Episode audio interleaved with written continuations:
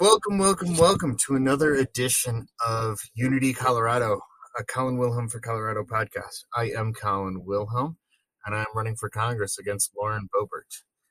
And as always, you can listen to this on Spotify, Stitcher, our website, or wherever you find your podcasts. And the Anchor app is where we record it. You can go to our website, WilhelmforColorado.com, where you can listen, volunteer, and most importantly, donate. Donate to make Lauren Boebert be gone and help get a common sense person elected to Congress. With me, as always, is Keely. Hello and good morning, everybody. Happy to be here again. Good morning, Keely. I guess it's not morning anymore. Not today. Our recording schedule gets changed all the time, doesn't it? Yes, we just kind of roll with it. Yeah, there's never a dull moment on a political campaign, I don't think. When I brought you on, you never worked in politics before. I tried to explain to you how it's not a 9-to-5. It's the weirdest schedule in the world. I think you're starting to see that. Yes, it's politics is consuming. It is, and I kind of sometimes envy the people who don't participate in it on a nearly 24/7 level. All right. Well, I can honestly say that, yes, I've never been in politics before, but I believe in you, Colin, and I believe that you're going to do great things. So I back you 100%. Well, as long as I have people like you helping me and guiding me, I think we can do some really good things. And speaking of good things, we have some information on the January 6th committee that came out recently this week. Donald Trump lost his bid to protect himself and must turn over documents to the January 6th committee, according to a federal trial court judge. Yes, I find that very exciting. I was a little bit nervous that Trump was going to try to pull some, power, but I'm really excited that that request was blocked, and we're going to finally get to some truth of it all.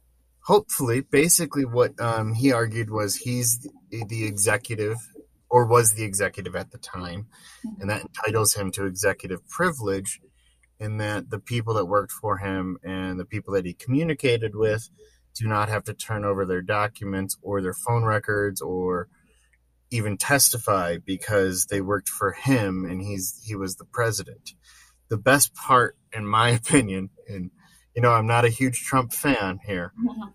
But the best part was when the judge wrote that a president is not the king and Trump is not president. Right. I just thought that was a very well-written line from a judge who must be kind of upset and fed up with this former president trying to use executive privilege beyond the scope of his presidency. Yeah, absolutely. And I think we can all kind of agree that giving Joe Biden that choice and that executive privilege to, overrule Trump in that sense was the right thing to do. Yeah. No longer a president. So. Yeah, we have a president. He's in charge of determining who gets the executive privilege and what's privileged and what's not. Not former presidents. Is Jimmy Carter able to claim executive privilege for Donald Trump's documents? That would be really weird. Right. Yeah. So, where would it stop if Donald Trump got his way? So, and for too long, Donald Trump has got it in his way. I'd have to agree with that. And really looking forward to see what happens in the future. Well, I can tell you what's going to happen. He's going to appeal it. He's going to ask for an injunction. He's never going to turn over any documents. And, this saga is going to continue on, but maybe I'm just overly cynical. Well, let's hope that's not the case. Yeah. But if we can get some of these people to testify, we can find out what Lauren Boebert knew and when she knew it and what she was doing the days leading up to the Capitol riot. So that's the most important part from my perspective, at least. Yes, I agree. I believe that there is something hinky going on there, and I'm ready to see what her involvement was. Yep.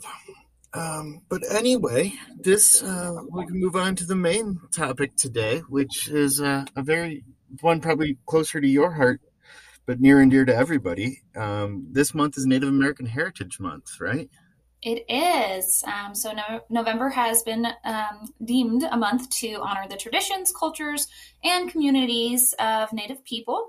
It's also a time to kind of raise awareness of the challenges that their communities have faced historically and presently. I myself am a member of the Choctaw Nation, which is native to Oklahoma, and my, a little history, my great, there's probably a few more greats in there, grandfather was one of the first Indian chiefs to promote education. So I am very proud to be a member of the Choctaw Nation.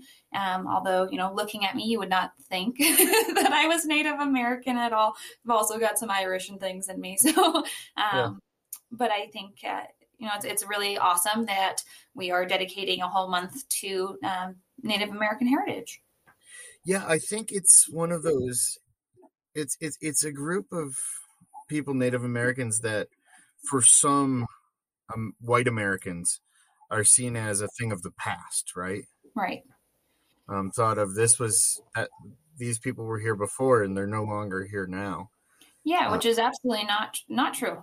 You're right. We definitely speak about them, Indigenous people, in past tense, and they are very much still around and celebrated within their tribes. And I think that everybody could kind of benefit from understanding a little bit more about, obviously, where this country started from and how the culture is still around today. Yeah, and it's. Interestingly, from a legal perspective, as a legal nerd like I am, the interplay between tribal systems and the federal systems and the state systems is very interesting, because the federal government is empowered by the Constitution to negotiate with states, foreign countries, and the Indian tribes, quote unquote. So that's actually, I'm using that word from the Constitution. It wouldn't be the term I would normally use. I would normally use Native Americans. But that's the term that's in there. And so it's kind of interesting, because that means that Native Americans hold a special place in the legal system, where they're entirely sovereign from other states. So they have their own police force, their own judicial system, their own courts, their own entities. They can even potentially have their own taxation system if they wanted to, separate from and only subordinate to the federal government. Well, that's really interesting. I knew that there, the history of Native Americans did play a portion in our Constitution and everything. But I actually learned today that there was a treaty dating back like 180 years that promised a seat in House for Native Americans. And we are finding out that has, just now been delivered on 180 years later, with Kim Teehee being the first Native American to serve in Congress, which I think is really awesome. So you're telling me that there's always supposed to be a seat available for a Native American person. Yes. Until this Congress, nobody's ever done anything about that? That's correct. So it's about time that we've got some Native American representation in Congress. So is this person elected through the normal channels, or do they get elected by the tribes, or do you know? I actually don't know, but I do believe it was through normal channels. But obviously somebody from the Native tribes thought that Kim Teehee would be a great representation for them. And so far, I think she's doing some really great things, and having her representation in Congress is going to be huge for Native American tribes of, Cherokee, Choctaw, all different. Oh yeah. And I think it's very important that people see representation of their cultures at the highest levels of government. Especially children. Most definitely. I mean, the U.S. was built upon a melting pot of different cultures, and I think that they should all be represented. Yep. And speaking of representation, we also have the first Native American in the cabinet. Secretary of Interior Deb Haaland, H-A-A-L-A-N-D. I'm not sure how to pronounce that. I know how to pronounce the Dutch saying of it, but not the Native American. Is the very first Native American person to be appointed to a cabinet position, and a very powerful one for the Native American tribes, in fact. And I think that's phenomenal and long time coming. Yeah, absolutely. I think for too long, Native Americans have been, pushed down and their voices haven't been heard. And I think that's changing. Yeah. And we've been, as a nation, very much trying to, over the last 50 years, civil rights movements have been in play for African Americans, for Asian Americans, for Latino Americans. But I feel like for too long, the minority that's been left behind has been that silent minority of the Native Americans. They're just kind of here. Right. And lots of jokes, lots of disparagement, but not any representation and not any movement forward from the federal government. And I think that's something that needs to change. And it's something that I'm looking into figuring out ways to work with. And and I welcome any avenues that I can into working with the Native American tribes. As you know, we have 2 Ute reservations in the district. And I think that it's very important that the congressperson from CD3 represent those people as well as they represent every other single person in this district. Each person is a constituent, and they deserve proper and ethical representation. I completely agree. It's really nice to see our current president, Joe Biden. He's been consistently addressing Native Americans throughout the coronavirus pandemic, and actually generally seems to be trying to build back some of that trust between tribes and the U.S. government, which has kind of historically just not been there. Well, I think there's a good reason why it hasn't been there.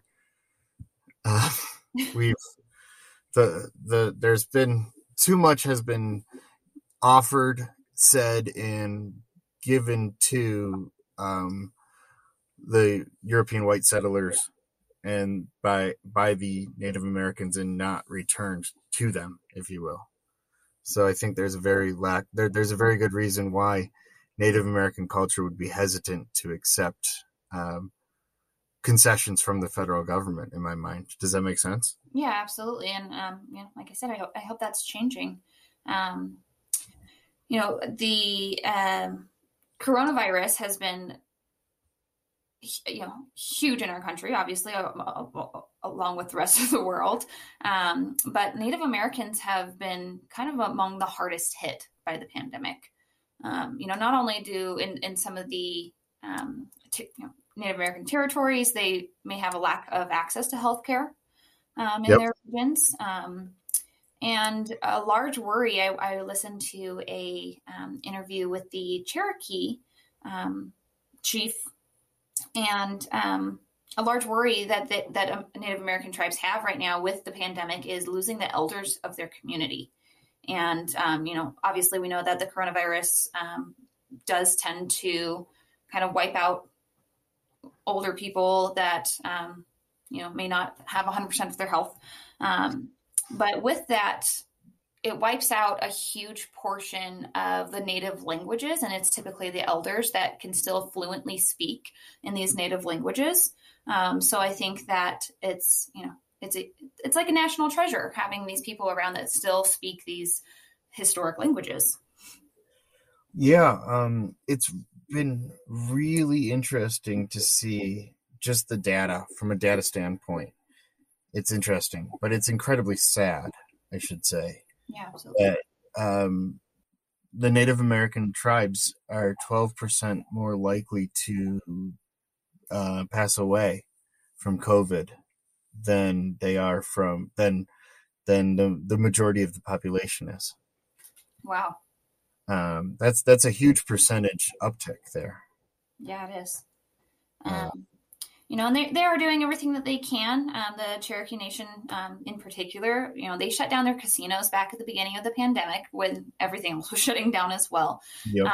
But to do that kind of little extra mile, they knew that they had all kinds of perishable foods in those casinos that they shut down, and they sent them out to their tribal members, which I think is really awesome. That's great. Yeah, and they've really made testing a priority again, you know, offering vaccines to the elders of their tribes first to try to kind of protect that heritage from the top down. And I think that if we continue to provide resources to the Native American tribes, like we have seen through the American Rescue Plan Act of 2021, I think that we can all really get through this together and preserve this chunk of our history. Yeah, but and you talk about resources, and it's these reservations and areas where Native Americans typically populate are under-resourced areas. Right. Just in general, by the way that our nation is, the more rural you are, the more under-resourced you are, especially in the medical care field. And I think that's one of the reasons that 12% is there. I don't think it's a genetic thing. I think it's more of a lack of opportunities and access to healthcare. Yeah, absolutely. I mean, the Native Americans certainly saw an uptick in, you know, mortality rate during the influenza as well. And again, that just comes back to access to healthcare. But hopefully, we can, you know, get these vaccines out to everybody, you know, yep. Native Americans, everyone alike. So, well, and how many times have I talked about increasing access to healthcare as the, you know, it's everybody's fighting over how we pay for healthcare. How do we pay for it? Is it a single payer, a universal healthcare, whatever? That's fine. We do need to figure out a better way to pay for healthcare in this country, but paying for it is only one step of the battle. It doesn't take into account the fact that there's a large portion of our population that lives in medical care deserts, either in cities or in rural areas, predominantly in rural areas. But and I think that it was really nice that the infrastructure bill passed, because there's a large package for increasing rural broadband in that package. And that's going to be the future of rural medical care, is going to be telehealth. And it will have a huge impact and a huge benefit for the Native American communities for healthcare going forward.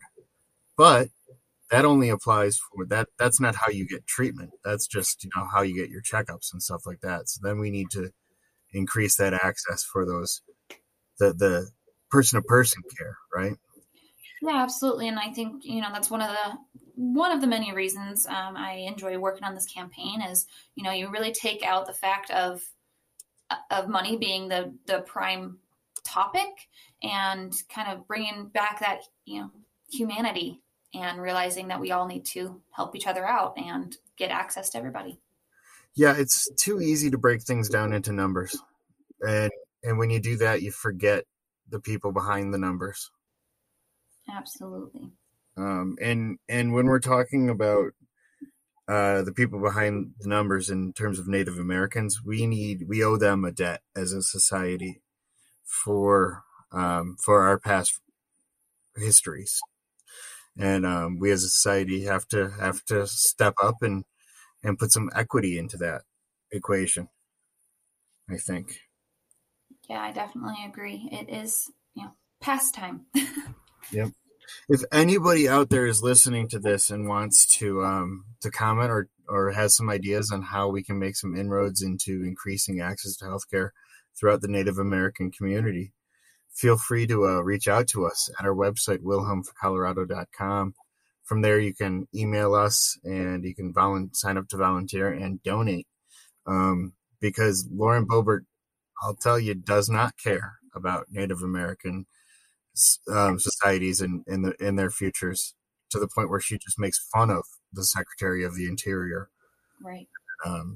And trolls her on Twitter. So there's a little bit of a difference between me and Lauren Boebert in there.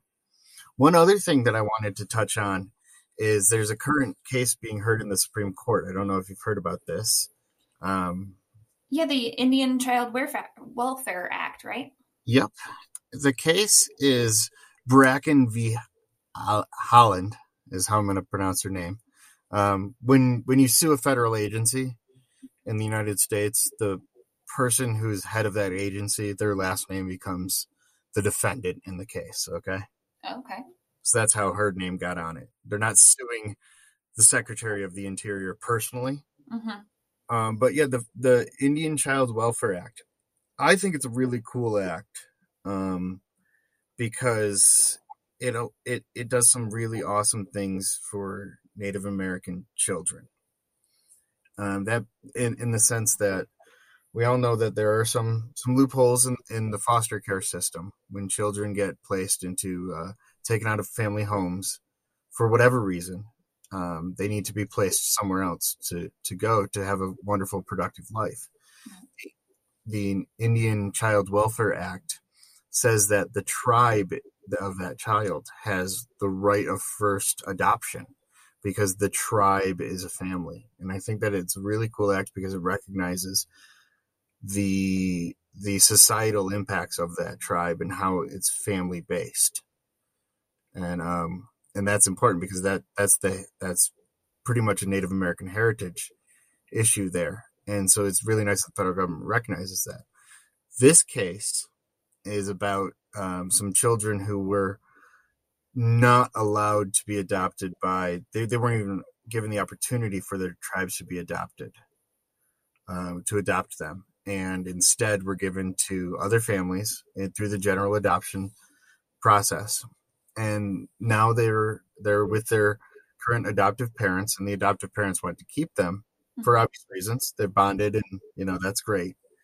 So they're challenging the law as unconstitutional. It's one of these cases where there's not going to be a good outcome for the kid, right? Either way, the law needs to be decided, but the states messed up and allowed these parents to adopt these kids before making the overtures to the tribes. Right. And now either the children will be removed from these parental units and offered up for adoption to the tribe, or you have to strike down the entire statute, the entire law, which then makes the entire process invalid. So there's no good answer to that one. And it's just kind of sad how sometimes our laws don't always work out the way we want them to. Right. I do think, it's great that these kids have, bonded with their adoptive families. But, like you mentioned, I do think there's something to be said about, preventing the breakdown of Native American families and keeping that culture and that heritage alive. Yeah, I agree. It would be great if we as a society could be like, look, in the Brackeen instance, the state messed up. Right. The Brackeen family has bonded with this kid. The kid gets to stay with them, and the statute is still good, right? Yeah, absolutely. I mean, we should also, most definitely take into account what is in the best interest of that child. Yeah. We don't want this to happen in the future, but it's kind of that thing where, as a lawyer, I have to look at it in black and white, and it's never black and white. It's always gray. Right. And it sucks. But that case is being heard this week. And if people want to tune in, they can go to SCOTUSblog.com to get updates on all the SCOTUS cases. That's the best way to learn about what's happening at the Supreme Court. Great attorneys were doing great work over there. And I'm a big fan of their work. Shout out to SCOTUS. You want to give me a shout out back? I'd love it. That's awesome. Yeah, so today, I want to urge all of our listeners to look up Native American Heritage Month. Take some time to learn about the cultures, traditions. I did a simple Google search, and it came up with so many different events that you can attend, no matter where you are in our country, which I think is amazing. Just take a look to become familiar with it, and honor this portion of our country's history. If you have ever wondered If you have Native American ancestors, you know, we are not sponsored by Ancestry DNA at all, but my family members have done some of their kits, and with Christmas coming around, they make fun Christmas gifts for your loved ones to find out, you know, what your heritage is. Yep. And you might find that you also have some Native American in you. So, and you know, as you mentioned, we're not sponsored by Ancestry.com or any of those people. We're not sponsored by anybody except for Colin Wilhelm for Colorado,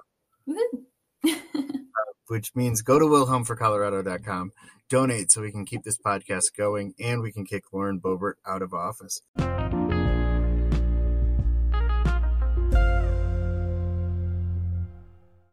You can find this podcast on Spotify or wherever you get your podcasts. Remember to listen, subscribe, and if you like it, leave a 5-star review.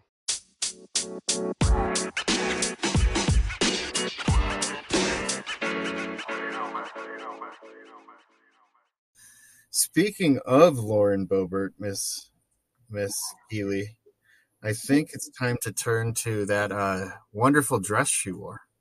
Ah, yes, the one that had "Let's Go Brandon" graffitied across her button back. Your words, not mine. Yeah, I fully accept that. And also another word that I would have for that is trashy. I'm just going to go ahead and say it. Very much so. You know, I didn't think that we would ever run out of ammunition for the Boebert Bullshit Bulletin, but I didn't think she would write the ammunition for us on herself. Yeah, I'd have to agree. I think it's just very distasteful, and there's really no other words for that. It's very predictable, I think. And I think the whole "Let's Go Brandon" thing in general has blown up to be something unacceptable. For those listeners who aren't aware, "Let's Go Brandon" is a euphemism, a second term, a cover for "fuck Joe Biden." Mm-hmm. It started in a NASCAR race, and one of the reporters said, I think they're chanting, when the crowd was chanting "fuck Joe Biden," one of the reporters said, I think they're chanting "Let's Go Brandon." And that's now the cry of the fundamentalist alt-right 3%ers, KKKers out there. It's really funny because it doesn't trigger anybody. It's not owning the liberals as Lauren Boebert wants to do. It doesn't make me mad when I see it. I just kind of feel like, oh, honey, really? Right. Like, yeah. I mean, with the red dress and the white lettering, I think she's also, you know, poking fun at the, oh my gosh, I can't remember her name, but she wore a white dress with the red letters that say "Tax the Rich." AOC. Yes. I think that was her intention, but she really missed the mark on that clapback, if that was what it was. Right. And not surprisingly so, everything Lauren Boebert does is very, very poorly executed. Right. and not thought out beyond stepping out of a house, I think. It takes 30 seconds for her to come up with an idea, and she just rolls with it. Yeah, and I think it really points out the fact that she, you know, is not on that message on how to improve the world or bring people together in any way. No. It's all about the division, and we need much less of that in politics. And just to be clear, I thought when AOC put "Tax the Rich" on her dress, that was a terrible idea too. Right. But, you know, I thought that was stupid. But Lauren Boebert's, it made it even dumber. She went down to the least common denominator. And, you know, not that I expected anything more from her, but it's just, you're right. She doesn't try to do anything to represent the people of CD3 or Western Colorado or even the country. She's just all about trying to get that media fame. Right.